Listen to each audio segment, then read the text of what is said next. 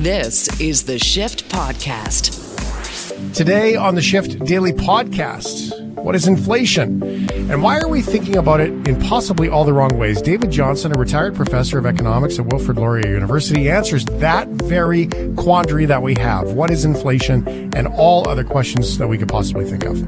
What would you do with $5,000 in your pocket right now? Your calls and texts. And are you okay with very dumb drug dealers?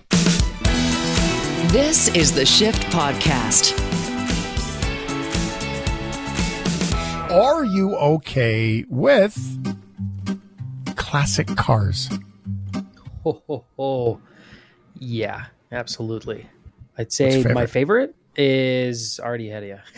The Aston Martin DB5. Yeah, I just think it's Oh. like, yeah, it's James Bond car. You know, it's, Classics. it's it's classic, and I could buy it.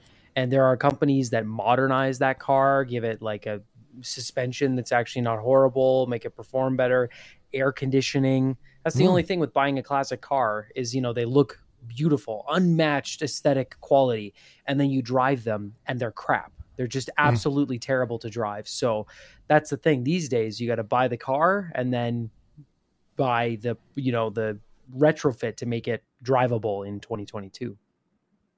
Well, That's fa- that's fascinating, isn't it? Like you look at some of these old cars and you, you see how actually quite terrible they were. Porsche 911 1979 turbo. Mm, yeah, That'd good be one. Or 911 70 to 73. Not a turbo. Just it's got uh, the slant back, um, Yeah, but it's got it's got the chrome badging, not the red badging. So I would do that. BK, would you buy another Volvo? Uh no. No, Oh. I wouldn't buy I wouldn't buy a car right now unless I had a lot of money. Like five thousand dollars out of the blue. But no, um I like I prefer the classic cars at car shows. Um to the modern cars. I think classic car I like retro. There's always something that's a retro appealing to me. Um, but I'm not really a car guy in general, to be honest. So Well, some of the old ones, like Ryan's talking about, you get take like an old Lamborghini, and a Ford Escape would beat it today. Like it would Yeah. you, Oh, yeah. we take the weight of the Honda car, Civic. right? Like I, I'm making that up, but as an example. no, So you're know. right I mean, though. Yeah, They literally tra- uh, did on the track on uh, Grand Tour one time. They raced a Countach, which is like the Lamborghini Countach, the poster car, one of the most famous cars ever made, and it lost to a Honda Civic by Yeah, like, to a Civic. ten seconds. Yeah. So very heavy. Um, very. very cool though. What about classy classic cars? See, I would go for a Rolls Royce right now or an old Bentley. Ryan knows I do this to him all the time. I'm like, Ryan, look out this Bentley. Um, it's All like 20 time. year old, 30 year old Bentleys, 40 year old Bentleys, but old Rolls Royce, like that's, that, that's nice stuff. I wouldn't could do that. You'd be afraid of denting it. Yes. Yeah, yeah, you would be. Yeah. Yeah. I would just not let Ryan drive it. Okay. Good. Good call. Good call. Okay. So high end brands like Rolls Royce, Mercedes, Bentley, amazing cars. Not so great though at drug smuggling. What? Well, we now know this because some drug traffickers, uh, in Australia Oh. tried and failed to bring in $155 million worth of drugs into the Courtney. Wait, wait, wait. Hold up. But Yeah, before you, you hit just- the typo button, yeah. you missed the song. Yeah, you just rolled What right song? past that. What song? You song? said Australia. Oh, Australia. You know why I missed the song? dots. You did. Put I'm so dots in the sorry. script so that you would have more time to Yeah. grab. I this. rolled right through it. It's true. Uh, you know why I Monday missed it morning. though? What? I was even thinking because they actually tried to smuggle it from Canada. That's what I was thinking at the time. But as Ryan has pointed out, he's absolutely right. We can't just move on and, and do that without Australia. Just drive from town to paradise and you'll see why we call Australia home. Australia.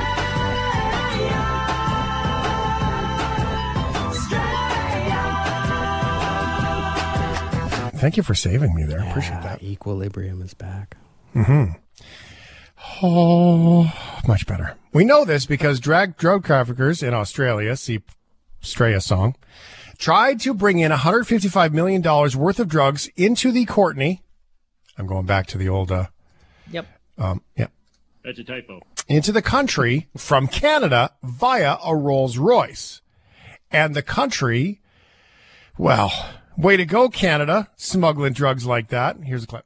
A relic of the 60s in almost perfect condition, pulled apart by police. Bags of ice found packed behind the headlights. This stash of street drugs worth $155 million on a first class trip halfway around the world. Arriving on a cargo ship from Canada earlier this month, a suspicious scan of the container catching the eye of Border Force. The haul removed before authorities cleared the car to continue its journey to Western Sydney. Its final stop, the driveway of this Rooty Hill home. We uh, effected the arrest of two individuals whilst they were cutting into the panels of this vehicle, trying to look for the narcotics that was hidden inside the car. The two men in their 20s, along with two others, now behind bars in the case before the courts.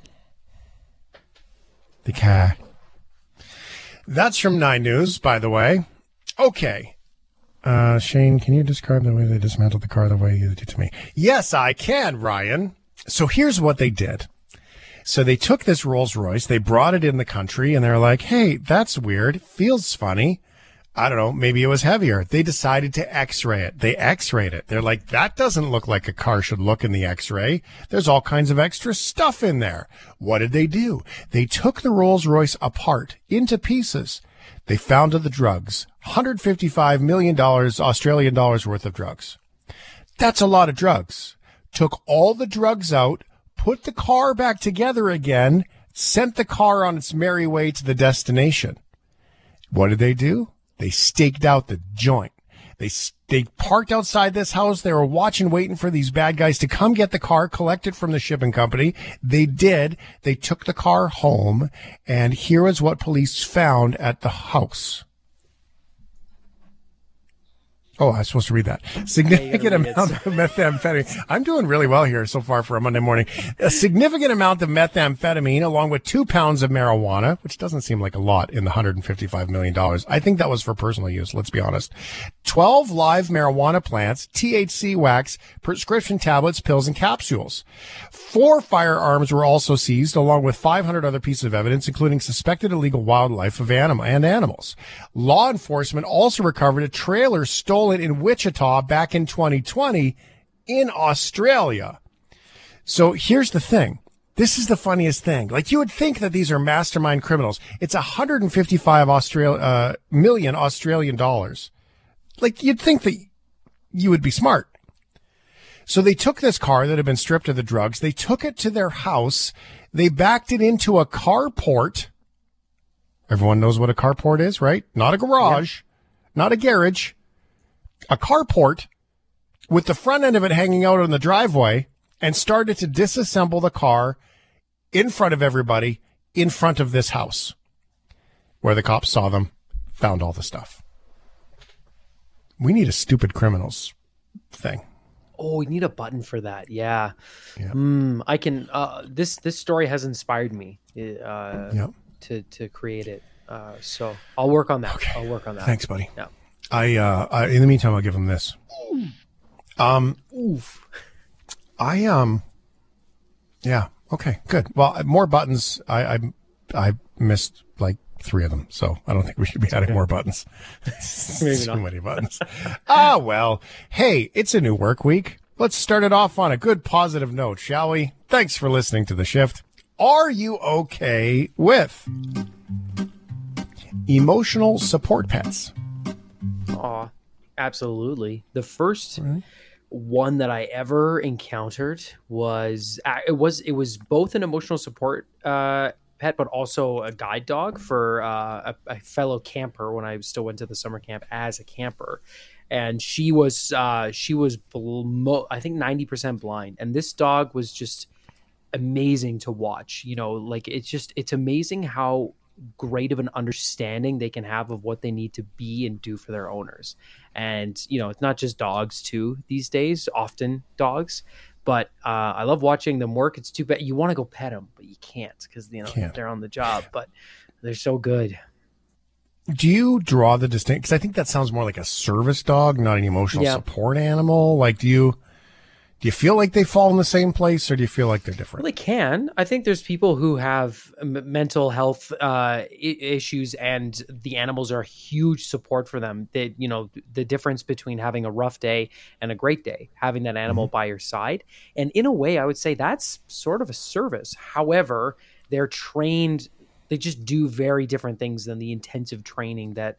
Uh, you, you know, like a guide dog is going to have to go through, and I don't understand. I don't, I'm not going to pretend to know what the training is like but I think there is a distinction. But um, uh, I would say anybody that actually uses a you know emotional support animal will tell you how important they are in their lives.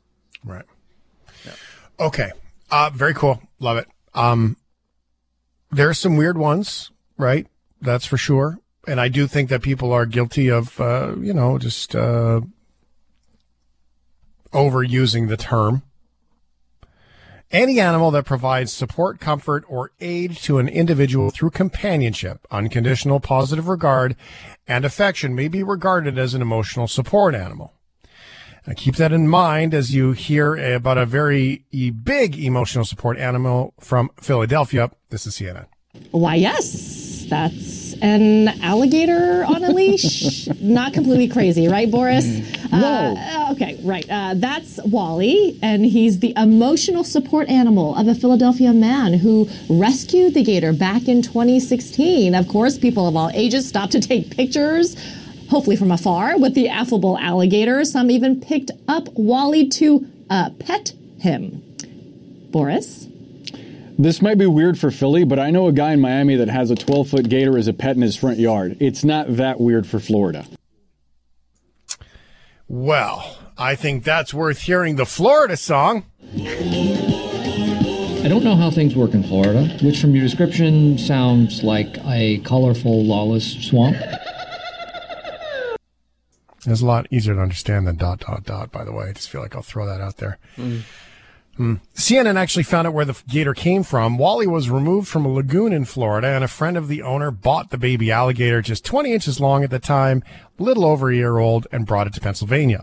Thus began a unique relationship between man and reptile. The alligator has provided comfort for the owner as he has undergone radiation treatments for cancer.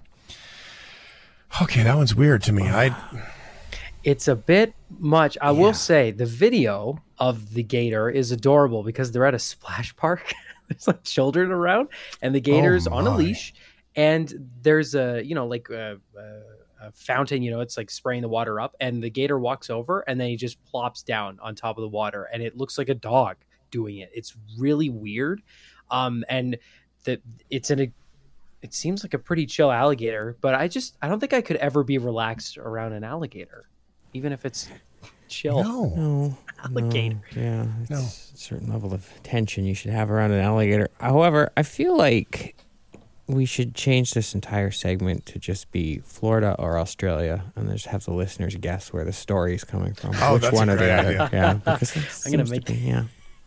That's a great Special. idea. Well done. It's no longer called Are You Okay With? We have now decided.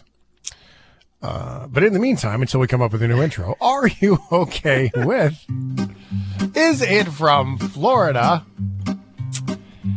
Slides. Are you okay with slides? Uh, I much prefer a flip flop. I find my feet stay in them better. Oh, you're talking about that kind of slide. Yeah. Why, what are you talking about? I'm talking about like wee slides. Oh, how, how Like did they sound? down. Do that again. Yeah. Wee? Oh, you go up the slide now? no, we, wee, like that. Yeah, I think it sounded more fun the first time. Yeah. Can you do it more fun? yeah, way? yeah. Well, you- you asked me to replicate it, and then I got nervous. So You just- wee. Yeah, there it is. It's All like a right. slide. You just got to Yeah. ride it out. It's Yeah. a, you got to wait until his Literally Ryan gets so uncomfortable that that becomes the answer. Uh, there you go. Okay. Um, there is my son went on the um went on the water slides at West Ed, like the the pink one that goes like upside down, like Lucky. up and down and up. Oh, Loop. Amazing. never been on those water slides before. Was that the first one you went on? By the way, yeah, that was the first one he went on. Was that one? He It like- started with that. That's where he started. Do you know how that slide starts? You don't just sit down and go in it. You're in a tube and you hear a countdown that goes three, two, one, and a trap door opens and you go straight down. It's awesome. crazy. Wow. Awesome. Wow. Yeah, Um, yeah, it's amazing. There's a giant slide in Detroit that just opened, and if you ride it, it sounds like this. That's you. That's your cue. Oh, that was great. That was. Oh. Okay, well, I was more of a we, but I get it. Um, Oh, I see what you were doing there. Okay. I was looking for Ryan's we. Yeah, you Oh. for, I Oh. panicked. I was like, oh, I gotta make noise. Oh, remote work. Ryan, can you hit me with a we? Do you want me to do it while the sun? Okay, yeah. Wee. Okay, wait, wait. Oh no, I wasn't ready yet. Okay, wait, wait, wait. Hey, look, we're Okay, hearing go, this for the first time too, right? Like we don't rehearse this stuff clearly. Never. Um, there's a giant slide in Detroit that's just reopened. When you ride it, it sounds like this. Wee. There it is. And then they had to close it four hours later. Why? Because it was bumpy. This is the sound of people going down it. Just listen for the bumps. Oh, That's legit. Is that it for real? wow. Oh yeah, and like when you say bump, like they're flying inches in the air, like getting proper airtime several times down the slide. Wow. So what in the heck is going on with this slide when it's supposed to sound like it's Wee. when it's supposed there, but it doesn't. It sounds like bumps. WDIV News in Detroit has this. It's actually way bigger in person than I thought it would be. I could say that. It's really steep going up there. Seems like everyone is talking about the return of the giant slide at Belle Isle and the viral video of kids bouncing all the way down the 40 foot structure. Hey, you can break your back on the giant slide. Even rapper G Mac Cash. It sound like they, like I said in the song, jumping off a building. It sound like they, it sounded like it hurt. In his song, he talks about how it's very different from the giant slide he remembers growing up. The one we had, it was it was all yellow. That one's not appealing. Ours was appealing. Ours made you want to get on it. That one, I look at that, and like, I don't, I don't know about that. Still, some older folks believe it's all a part of growing up. Yeah, my generation, my age, during the time, we broke down the island. Heavyweight. In this video, however, someone from the Department of Natural Resources explains the proper way to go down the slide without flying. Biggest thing, you just got to lean forward and stay leaning forward and hold on tight. I don't know what just happened with that whole clip. That whole thing was so wild. Okay, a statement from Joel Thomas, Belle Isle supervisor for the Michigan Department of Natural Resources read, hopefully, after our small adjustment, we'll be back up and running and the slide will be slower for more enjoyment. For this evening, we're giving it a little scrub down and we'll be back open at 11 tomorrow. The Michigan Department of Natural Resources, which has operated Belle Isle since 2014, said they waxed and washed the slide surface to slow down riders and expected to reopen for the second time on the weekend. Yeah, it did reopen. I haven't seen. I'm just checking the headlines. There is no reports of, of further uh, injuries or airtime um, since this story. So maybe they figured it out. But it, it is interesting because the, the when the guy there at the end says this is how you do it, he assumes this very awkward position, and yeah, he doesn't get any airtime. But it looks like the most uncomfortable way to enjoy an amusement park ride. So I think I'd rather just get the airtime. Is he the guy that was saying, gotta lean forward? No, no, no, no. That was the guy at the very end, not the rapper, because he had the bystander, the rapper, and then the old Yeah. guy who said head big heavyweight, and then the other Yeah. guy. Yeah. He's heavy on the forward. Okay. Um, there you go. Uh, whatever that just was, it happened. Glad you're here. This is the Shift Podcast. I don't know about you, but I'm feeling the pinch. Every time I get the groceries, every time I get the gas. It's all we hear about is inflation this, inflation that. It's actually been a very, very convenient political excuse in a lot of ways, but there's no denying that things are expensive, fuel being driven by it. And so we wanted to get into a conversation about how do we truly look at this? Like we needed some advice. David Johnson, uh, former professor of economics, Wilfrid Laurier University, and uh, just a big old history in economics. And I will acknowledge, first of all, uh, David's calling us from a summer vacation, which I truly appreciate. How are you, David? And what is inflation? Let's start there. which inflation is the the annual rate of increase in the price level. Mhm. So if you have an inflation rate of 14%, that means that uh, when you spent $100 to buy a fixed bundle, a fixed group of goods last year, you would spend $114 this year. Um, and that would we had we certainly had inflation rates of 14%. Uh, I've been a student of macroeconomics since uh, the, almost afraid to admit it, 1974. And it. certainly in that early part of my life, inflation rates of 10% were, were quite normal. And uh, people thought about inflation much more. And then we had a long period where we didn't think much about inflation. It actually was happening. Uh, the Bank of Canada, since 1991, has set a target of 2% inflation, uh, which means that the things that cost $100 last year would cost $102 this year. Um, and that's been ongoing since about 1991 until this year. We've basically had 2% inflation. So when we talk about 2% inflation, David, I think let's break it down right into everybody's lap here. Uh, I, I, here's what I imagine is happening in everybody's head. Okay, well, if the your example of what was a dollar last year is now a dollar two this year, what was a hundred dollars last year is a hundred and two dollars this year. So that kind of number um, resonates with people because I can almost hear the audience go, "Yeah, but I'm not getting a two percent raise every year." That must be impactful. Well, the audience in the historical sense is actually wrong. Um, the audience uh, has real you could people have been able to buy more things with their earnings pretty much consistently in most years after the Second World War. Uh, economists would use the word real incomes, which is to say people have more purchasing power with the same hour of work um, now than they did 20 years ago.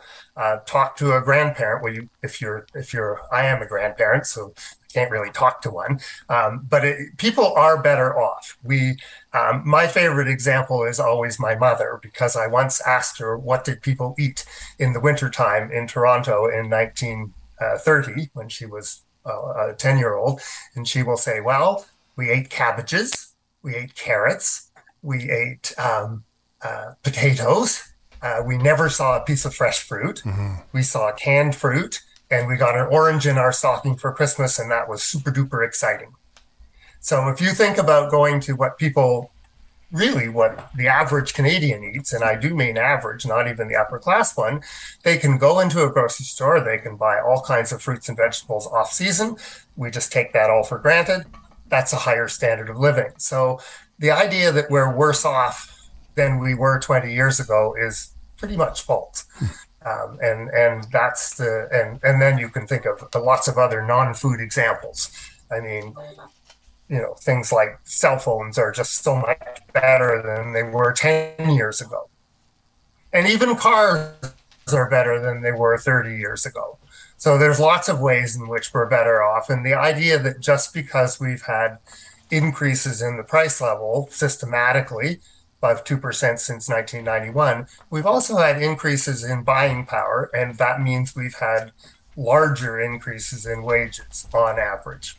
One thing I will say to people, and we do understand this in economics, people, um, I'll, I'll put it the way I've often explained it to a class.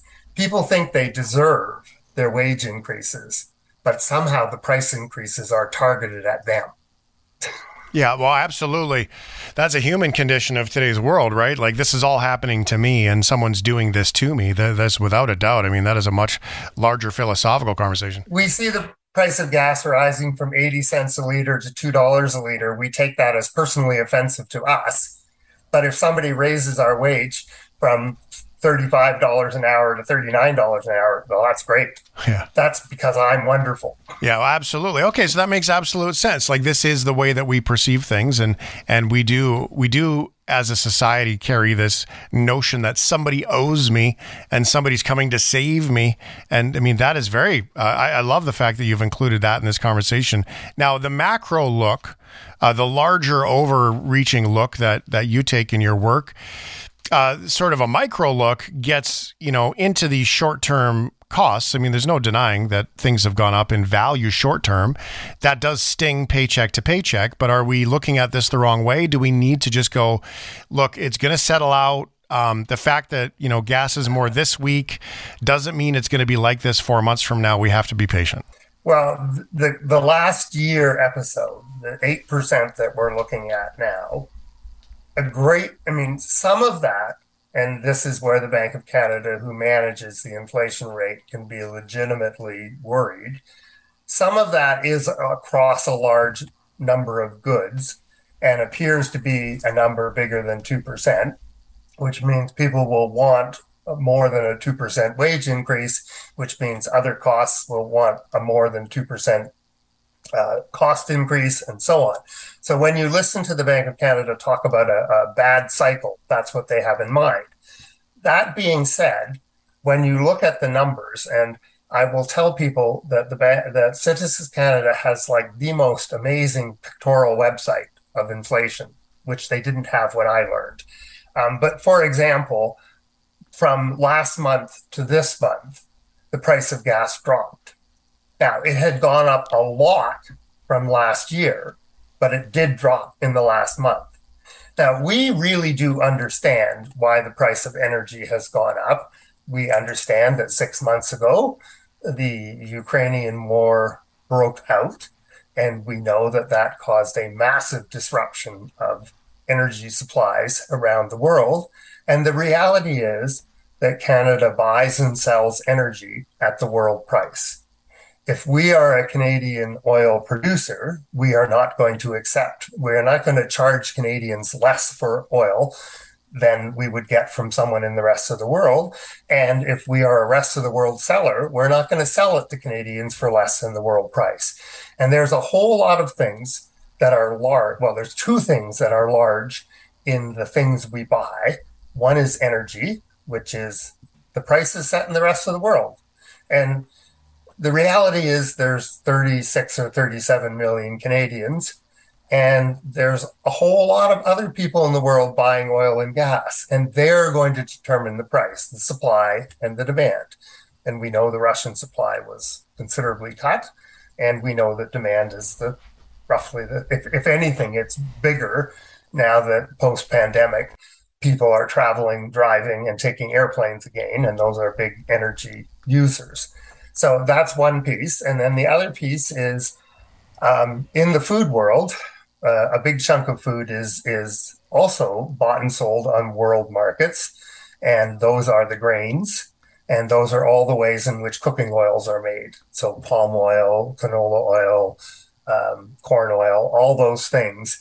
Um, they're just priced in the rest of the world, and um, most people have read that it is very difficult to get grain out of the Ukraine, and a little bit more more difficult to get it out of Russia. So two big supplies have disappeared, and if there's the same supply, price will go up. Um, the other piece that's internal is is the uh, cost of accommodation, and that enters the the way they calculate inflation in a very very messy way. But I will say that the run up in the price of owner occupied housing in the last two years makes the measured cost of housing more expensive, even for someone like me who owns their own house and is mortgage free. And frankly, the price of houses could quadruple and it wouldn't change the cost of me living in my house right? And there's lots of people like that. So the housing one is a real mess. But I, I think that in terms of calculations, but I think in terms of staying at 8%, it is unlikely that the price of energy will rise by 8% or 16% every year. It is, we hope, that there will be ways of moving grain out of the Ukraine, and we hope that other growers will grow the grain and oil seeds that the world needs, and some of that price effect will go away. Um, the housing one in Canada, that's a whole other conversation. Yeah. So the uh, the I want to break that down into two parts here, David. Is that um, the cool thing? I think that what you're really helping me understand right now is sort of this bigger picture. You talked about you know hundred years ago infrastructure really has created access to product and all those things. We're living a better life today. We saw through COVID that infrastructure break down in so many ways. Cost of containers, threefold, fourfold, fivefold as much in order to just get containers to get stuff moved because of all the things everybody was going through. When we start to see infrastructure return, shipping, all those things, my understanding is, correct me if I'm wrong, um, that that could help. And then I will also add on to that is once that infrastructure returns, though, is there not a lesson here that Canada? I mean, we're so heavily uh, reliant on you know the energy in Canada as being a backbone of our economy. In addition to that, uh, housing is a big part of it too. The money of housing. So, is is it a diversification problem? Yeah. Should we be worried as Canadians? Well, first of all, I think we're actually happy when the price of energy goes up in Canada. At least people in Alberta and Saskatchewan and British Columbia are really happy. Not so much in Ontario and Quebec um, and the other provinces that don't produce energy. But the country as a whole is is much better off at oil at $125 a barrel than it is at oil at $10 a barrel. Um, whether we like the way that's shared out is a constant political discussion in Canada. I gather you're operating from Calgary, so all I have to do is say the world, the words National Energy Plan, and everyone will explode. but that was an attempt to avoid world market in oil, and a, probably a very poor idea. And uh, for lots of reasons, it was abandoned. Um, so I, I think that yes, the world the world prices will probably unwind in energy and in foodstuffs. And you mentioned containers. That's not my full area of expertise, but I have read that yes, you are right. There was a, a peak transportation cost problem, which will probably go away. Um, the world shipping industry is, as far as I understand it, pretty competitive and has lots of of people operating if they have empty ships that are willing to cut prices to get cargoes into them. So those things will work to reduce the rate of price um, increases. And in fact, some prices may actually fall. I mean, we know, uh, for example, that um, the other huge place where I think people would notice is that the purchase of used and new automobiles. Um, I think their their prices have have gone up significantly. I can just check that when I hit the right wheel here. Um, again, I haven't been in the car market, but I keep hearing people. I think that's a pretty safe one based on how much people are asking for cars. If you want a new car, you're waiting, right? So if you want a new car, you're waiting. Well, that means that uh, automobile sellers have said, gee, everybody wants a new car. What a good time to raise the price of cars. So you go into the dealer and said, oh, you know, go talk to the manager and give me a discount, and they'll laugh you out of the shop.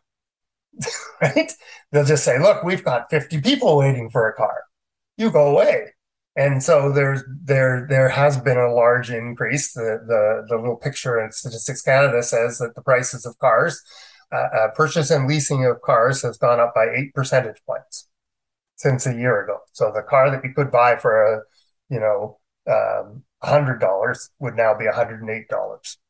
Now I'm willing to bet that when the cars come back, the proper manufacturing comes back on stream, and the semiconductor uh, shortages are resolved and some of these other issues will go down, you'll see some discounting in cars. And you will also, my understanding is, again, just from reading things, that the purchase of used cars is the people who are selling a good used car have a very strong bargaining position because they know you can't go and buy a new one, right?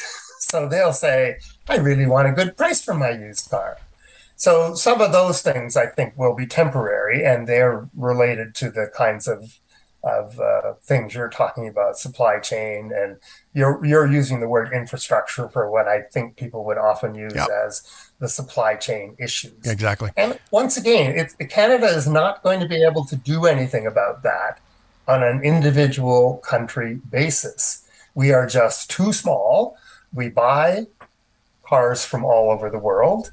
And in practice, we sell cars to all over North America because for a very long time, since the 1960s. The production, North American production of cars has been fully integrated across first the Canada US border and now the Canada US Mexico border um, because it's just way more efficient for the car plant to produce all the Ford F 150s for North America in one place.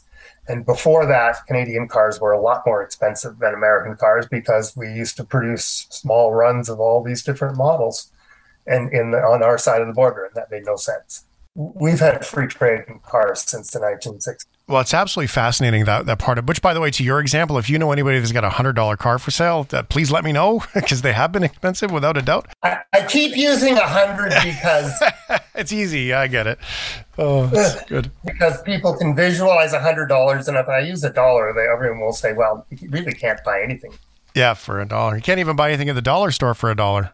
No, you can't. So if I use hundred dollars and say it's a hundred and ten, I hope that conveys something.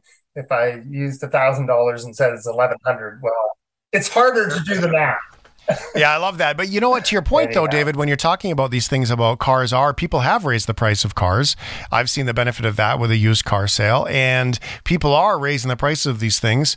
It, for me, anyway, as a person who is not educated in this, it seems concerning on the other end of this. You have a people that have paid an awful lot of money for some houses because demand was up, got to buy, got to buy, got to buy. We've seen a softening there. We've seen we're going to at least see a softening in the used car market without a doubt sometime soon and it may be already started. So isn't that concerning to think how many people are going to be, if you will, not too cliche, underwater in all of this?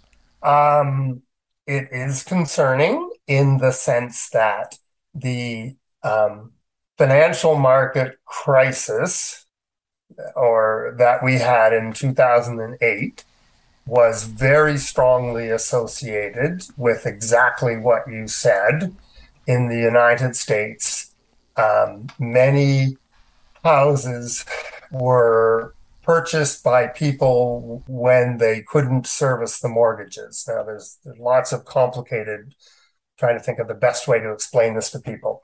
Um, what you're saying is if um, if I bought a house for a million dollars and I only have a hundred thousand dollar down payment on it, and that price house drops all the way to $500,000 and I'm still paying that $900,000 mortgage, it might make more sense for me to walk away from the mortgage. Now, in the US, that happened a lot because they were allowed to have very small down payments. And the problem with that is that that mortgage, I'm going to, those mortgage payments are my retirement fund. Because when I buy a GIC, that is essentially being paid by someone's mortgage. Right. The interest that I get on the GIC is the interest someone else pay, pays on their mortgage. So if they stop paying on the mortgage, then the in, the institution that owes me the GIC might go bankrupt, and then I'm in trouble. That's sort of what happened in 2008. There were lots of banks in the world who held too many mortgages, and I won't go watch the movies about them there's there's really good movies about this in the 2008 financial crisis, right? The Big Short and uh, I forget what the other one's called, mm-hmm. uh, the one with the, the documentary. Um, so, are we going to do that in Canada? Well, it didn't happen in Canada in 2008. We had a run up in house prices and a collapse, and we sure hope it won't happen here. Now, what do we do in Canada to make that harder? First of all, um, we generally speaking, have made people have larger down payments in Canada. And that means that the price has to fall a lot more before you're in trouble, before the mortgage is underwater, because initially um, the uh, the person simply loses part of their down payment. It's sort of. I'm not saying that very well. That was very poorly explained. Um, anyhow, if the down payment is really large, it becomes much less of a problem. The other thing is is that we um, are pretty careful to tell our financial institutions, both federally and provincially, not to have all their mortgages in Calgary. In other words, we make them spread their mortgages across lots of different um, uh, jurisdictions, and that helps a lot because it's unlikely that prices are going to fall by a huge amount everywhere. So if we have a collapse in Vancouver, from the astronomical levels that they were at, um, maybe the rest of the country won't have as big a collapse. So we, we try. Financial market regulation is actually quite important in the scenario that you talk about when assets that are purchased with loans um, drop a lot in value. And and yeah, so we try to figure out how to make sure that doesn't happen and you don't end up with bankruptcies of the financial institutions, of the banks, and of the credit unions. In Canada, we've been very good at avoiding that. Um, the last banks that collapsed were in Alberta in the 90s. I don't know if you're old enough to remember those or not. I'm old enough, but I don't remember it. The Northern Bank and another bank that I now forget the name of. They both had very large um, uh, mortgage portfolios to Alberta shopping centers. They thought they were no lose when the price of oil was going crazy high. Couldn't lose lending money on people building stuff in Alberta. Turned out you could. Hmm. This is absolutely fascinating. Those those those banks were cool. But we really try not to make that happen. And it did happen in the United States in 2008. So we really don't want to have that happen. We really want to make sure that financial institutions where people put their money and buy their GICs and keep their accounts are being run in a very responsible and quite regulated Regu- regulated way. David Johnson, uh, absolutely incredible. Uh, in look at inflation, boy oh boy, the thought that maybe we just need to look in the mirror doesn't diminish the fact that it's hard, but maybe we need to relook at this because I, I don't know about you, but the weight on my shoulders, I feel it. Do you feel it?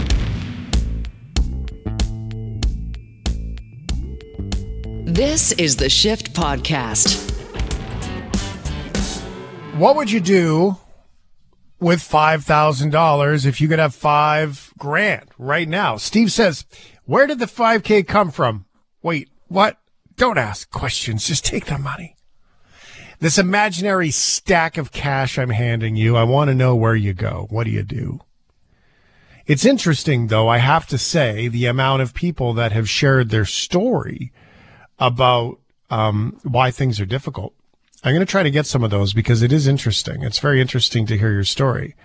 And I didn't ask for the story of why things are difficult. I'm asking the question of what would you do with $5,000? And so I am grateful for you sharing your stories with me. There's many of them here, and I hope to share a couple of them. I create that distinction though because that is the way we perceive it sometimes, and this is what I'm just learning about my own financial situation, and I said it a few weeks ago on the shift. In fact, it inspired some extra learning and asking some questions of some friends to learn more. As I said, you know, the reason why we're not millionaires is because we don't know how to be millionaires.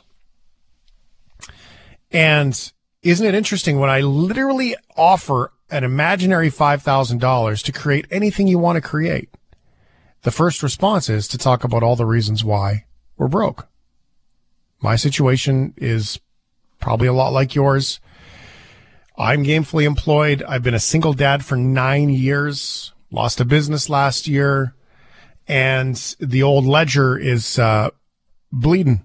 It's a little red. So I feel like I get it. But what would you do if you could have $5,000, anything that you want? Where would you go for it? So 877 399 9898. I make $5,000 a month after taxes, text says. Debt free, three quarters of it goes towards retirement. One more year to go. Yay. Well, isn't that interesting to be able to save for retirement and put that towards it? That's pretty cool. Thanks, Lau. Um, Shane, any extra money that comes away goes directly to my retirement. My plan, uh, I plan to retire in a couple years. I was giving an inheritance gift of, I was given an inheritance gift of $5,000 in June, and that's where it's going. My target is retirement in two years, Don and Pembroke. Thank you very much, Don. Is the 5K a taxable benefit or income, taxable benefit or income? It's a gift, Steve. It's just a gift. I'll give you a letter. You can take it to the imaginary letter to your imaginary bank and say, this is an imaginary gift. You don't get taxed on it. You are allowed to accept a gift. But it is funny, right? We pick it all apart. $500. We can't do that. right? Isn't that it's interesting? I'm sorry, I'm just reading some messages, right? Um, and I, I hear you. I'm hearing all these stories that are coming in. Some of these are long right now. Um, like I, I, I do hear the pain that you're in and what you're going through. I need you to know that. Of money, five thousand dollars would restore a chunk of my savings that I've overspent, wasted during the pandemic, keeping myself isolated due to pre-pandemic testing undiagnosed, untreated heart issue. So far, everyone's story is so different. Five grand, Ms. Josie says. I'm booking a trip, flight to Scotland, rental car, ferry tickets, hotel reservations in Tobermory on the Isle of Mull so that I can spend a few days exploring the village of Calgary and enjoying the wonderful scenery around Calgary Bay. That's where our Canadian city got its name from. That's Miss Josie in Calgary. Fantastic. I love that fantasy. Let's go to Evelyn, who's in Winnipeg. Hi, Ev. Hey, Shane, it's great to hear your voice again on the radio. However, Thank you, buddy. tomorrow, tomorrow hmm. I get my first tooth pull. So Uh-oh. basically, my and my dentist, the one that's overseeing all my work, has stated that I have up to three thousand dollars of work ahead of me. So that five thousand dollars would come in really handy. Yeah, no kidding. Yeah, so are you are you going through your dental work slowly and carefully? Are you prepared? You know what? Uh, how is that going for you? I imagine it's stressful. Right now, um, I'm nervous about my first tooth pull. This is my very Yeah. first extraction. So yeah, Yeah. I'm. I've never had that, so I and yeah, and also yeah, and also um, when the dentist oversaw, you know, did my report, my oversee report, he said I have seven fillings that have to be taken care of. So yeah, Seven? so that's seven of them, but they're not going to be all done in one shot. They're going to be done in stages, which means that maybe once a month, maybe twice a month. I'll have a dental, dental work done. Yeah, but it's expensive. I didn't realize how how expensive, and I am going the cheap route because I know we had this discussion before with regards to health care and everything else. It's it's getting it's getting there. It's getting expensive, even even for the poor end of of dental work and health care and all that other stuff. So I don't know how people do it. Ho- hopefully, hopefully people that answer your five thousand dollar question, um, Mhm. they're going to do something fun with it. And yeah, I think so. I think that would be fun. I mean, that's the thing, right? Is I mean, this is, we're just we're playing imagination right now, so you can have fun with it, and you can talk about the real life things. I mean, my answer, Ev, by the way, would be that I would pay down debt as well. So, I mean, not a lot different. Yours just is like a an oral debt. Mine is a, uh financial debt. That we got to take care of those things so we can move on. Thanks so much for the call. You're, welcome, So- Shane. We'll talk to you later. Bye bye. Talk to you soon. Bye bye. Uh, Evelyn's in Winnipeg right there.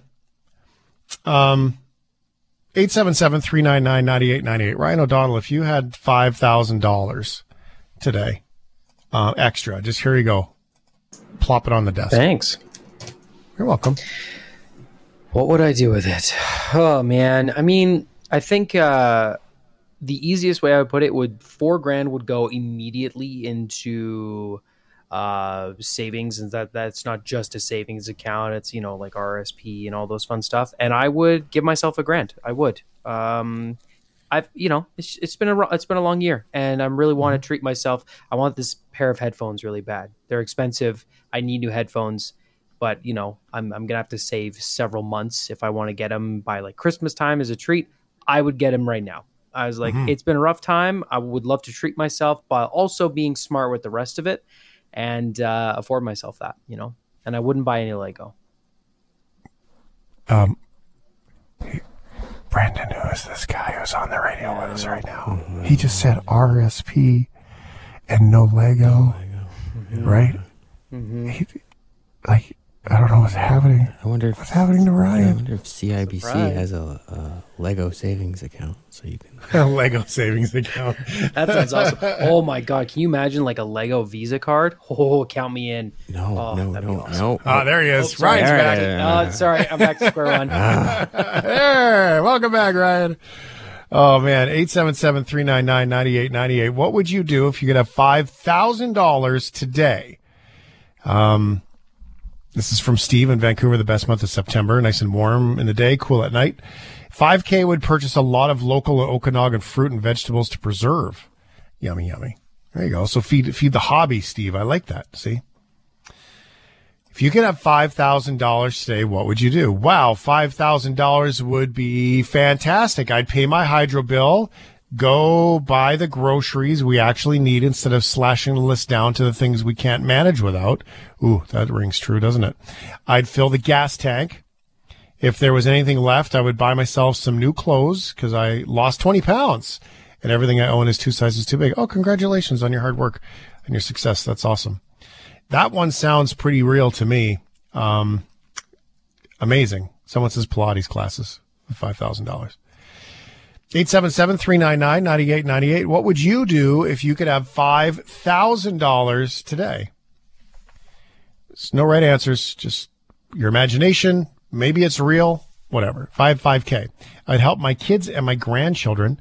I'd love to help them out with my daughter's loans and education and my son I would have to get uh, my grandchildren two and three, his girlfriend out of the North End into a house where they can um, let their kids outside and not worry about anything bad happening. Uh, thanks, Deb. Appreciate that. Isn't that the case? Sometimes we just can't take it for ourselves. I mean, I would encourage, um, free to, I mean, giving is great, but take care of yourself, right? A little bit too. Oxygen mask. 877-399-9898.